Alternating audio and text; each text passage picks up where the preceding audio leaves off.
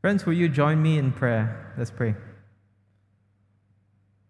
Lord, even as we stand on the brink of Christmas, we turn our thoughts, our attentions unto you. We pray, Father, that you would speak to us. We ask that you bring new meaning of Christmas to us today. May the words of my mouth and the meditations of our hearts be pleasing to you, O Lord. Amen. Now, last year, I spoke about how Jesus Christ was our vaccine for sin. You know, not our, our kind of vaccine that requires booster shots and can be rendered less effective when you know the, the new COVID variants pop up. But he is a perfect vaccine for all variants of the virus called sin. Now, today we celebrate the Christmas season once again from our homes as a new variant of COVID reintroduces itself and requires our caution. But even as booster shots are mandated for those over 60 in our nation and countries around the world uh, attempt to prepare for the spread of this new Omicron strain, we've all become very familiar with a few things that were just completely unfamiliar to us just two years back. We are familiar with the feeling of masks on our faces. I remember the first time I wore a regular surgical mask, and I felt like breathing was difficult, and speaking for long periods made me feel lightheaded, and I couldn't imagine preaching with a mask on or even singing.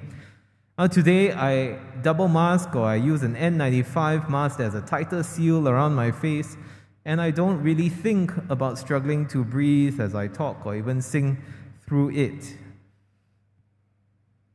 Two years ago, many of us had no idea what a QR code even was, or even if we saw that funny graphic, we didn't even know how to use it, what we were supposed to do with it.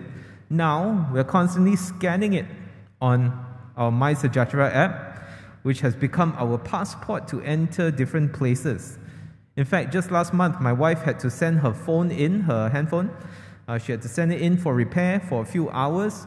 And she discovered that she wasn't allowed to go anywhere to enter any restaurant or any shop until she got her phone back because her vaccination status could only be found on my MySejahtera and she didn't you know, foresee needing to bring her physical vaccination card around. And we used to squeeze together in queues to try to get into crowded places. Today, we avoid crowded places like, well, we avoid them like the plague.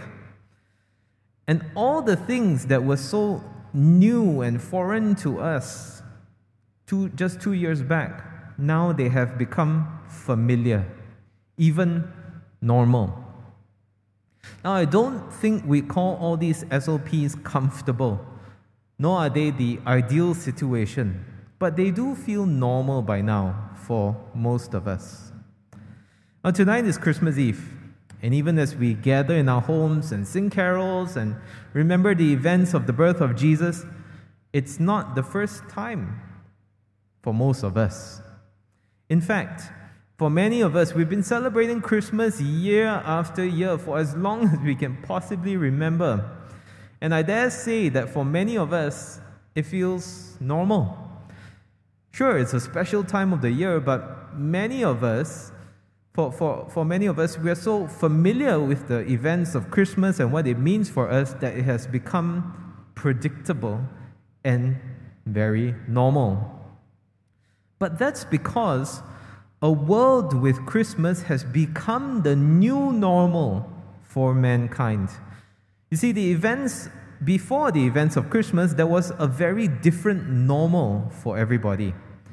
And the main difference is that now, because of the events of Christmas, God is with us.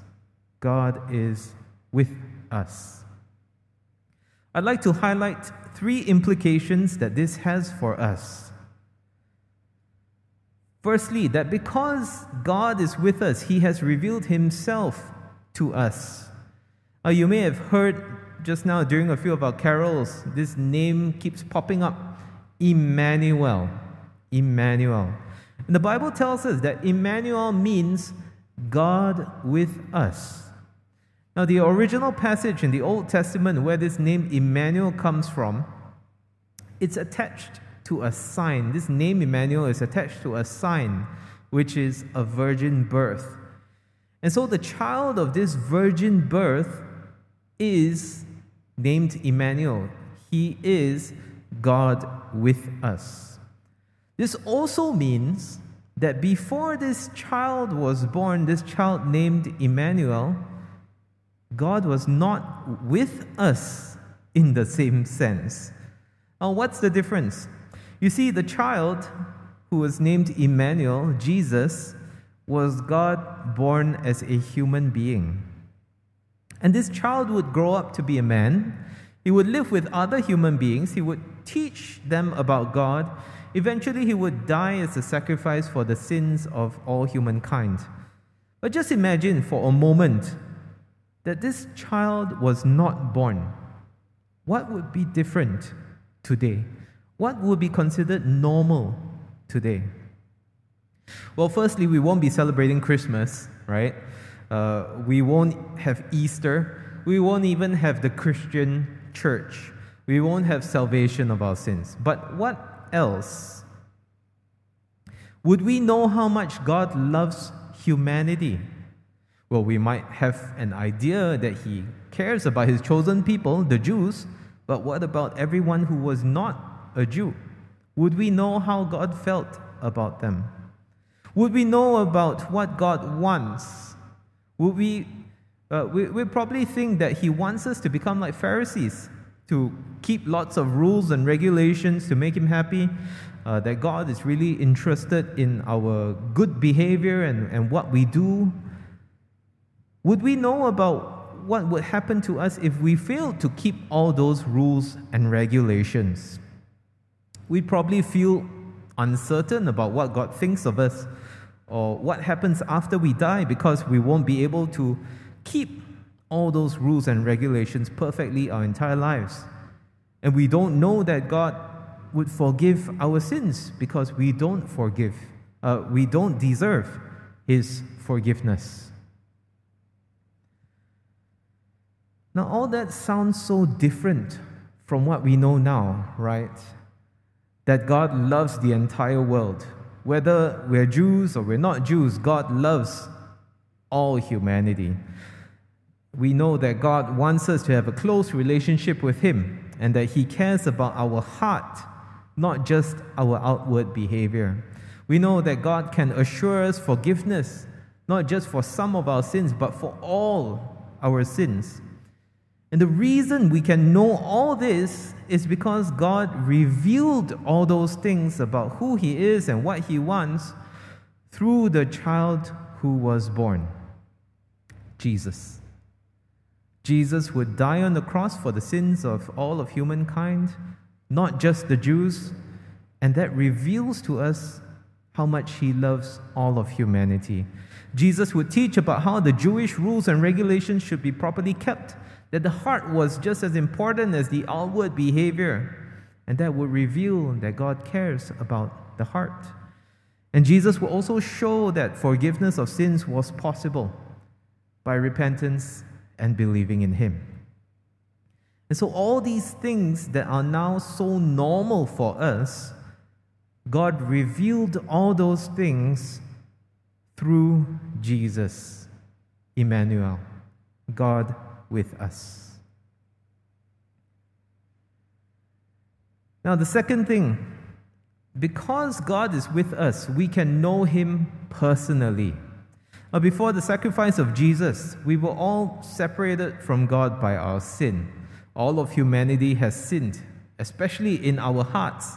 And since God, since God cares about what is in our hearts, He values about our, the state of our hearts, all of us have sinned before Him. And we can't do anything about our sins. They were a permanent stain on us. They kept us separated from God, who is holy and righteous and unable to stand the mere presence of any sin. And so that means that before Christmas, humanity would have just felt really distant from God all the time, and that would have been the normal. Even the Jews who had this special relationship with God as his chosen people, they had to go through priests to worship the Lord. But even the high priest, who probably of all the Jewish people had the was considered to have the, the closest sort of connection, opportunities to, to, to enter into God's presence, even the high priest was only allowed near God's presence in the temple once a year. But when Jesus was born in this world, all that changed. Those who met and interacted with Jesus came to know God personally because Jesus is God in the flesh. You know, just think about that coming face to face with the creator of the universe. And that isn't a privilege that was only given to the people who met Jesus in person during that time, 2,000 over years ago. You see, Jesus addressed God as Father, something that no one before him had dared to do. And Jesus taught his disciples to address God as their Father when they prayed. And so, when Jesus paid the price for our sins and wiped them clean on the cross, we were able to come into the presence of God and know Him personally as our loving and heavenly Father. So, through faith in Jesus, our new normal is being able to be in God's presence to pray to God directly and personally, not needing to go through anybody else, not needing to wait for a certain time in the year, being able to have free access, personal access to the God of this universe, because His presence is always with us. God with us. Thirdly, because God is with us, we can introduce Him to others. Now, during the Christmas season, we usually crack our heads trying to get the right gifts for our loved ones. And I'm sure many of you struggle to be a practical gift giver, to, to not just give something that won't be used or will stay on a shelf uh, or will just remain unopened in a storeroom or something. And so you probably want to give a gift that will be used, appreciated, practical. And so you might probably start uh, your, your gift choosing process with what you think they might need, right? But sometimes what they need, what the person that you're getting the gift for might need, might not be the greatest gift to receive. For example, everybody needs toilet rolls, but probably not the best Christmas gift to give, no matter how rare it was at the start of this pandemic. So, on top of thinking about what they need, you'll probably consider what sort of gift you yourself would like to receive as a gift. And that would always be something that you have had personal experience with in order to know that it was a good gift to give.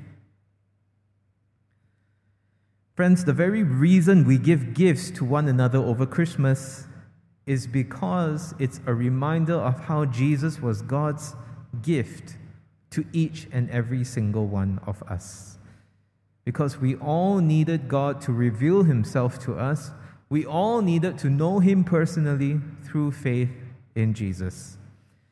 And on top of the whole world needing to know the good news of what Jesus has done on the cross for all of us, we ourselves know how glad we were to receive that gift because we have tasted and seen that the Lord is good.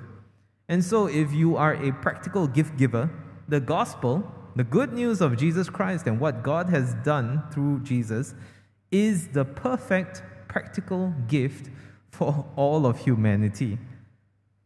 God is with us, and we can introduce him to others. Now, towards the end of this service, we will light our candles. First from the Christ candle, then passing it on to one another, to those around us. And the very purpose of this symbolic act is to remind us of how we all each have this individual responsibility, this privilege, this potential to bring the light of Jesus to everyone around us, to bring light into their darkness. And so, in conclusion, on the edge of Christmas, let us go beyond holidays and carols and decorations and food and tradition. Let us go even beyond family and good deeds and church. Let us go to the heart of Christmas, celebrating Jesus, our Emmanuel, God with us. May the Lord be with you, not just this day, but in the rest of your days. In the name of the Father, the Son, and the Holy Spirit. Amen.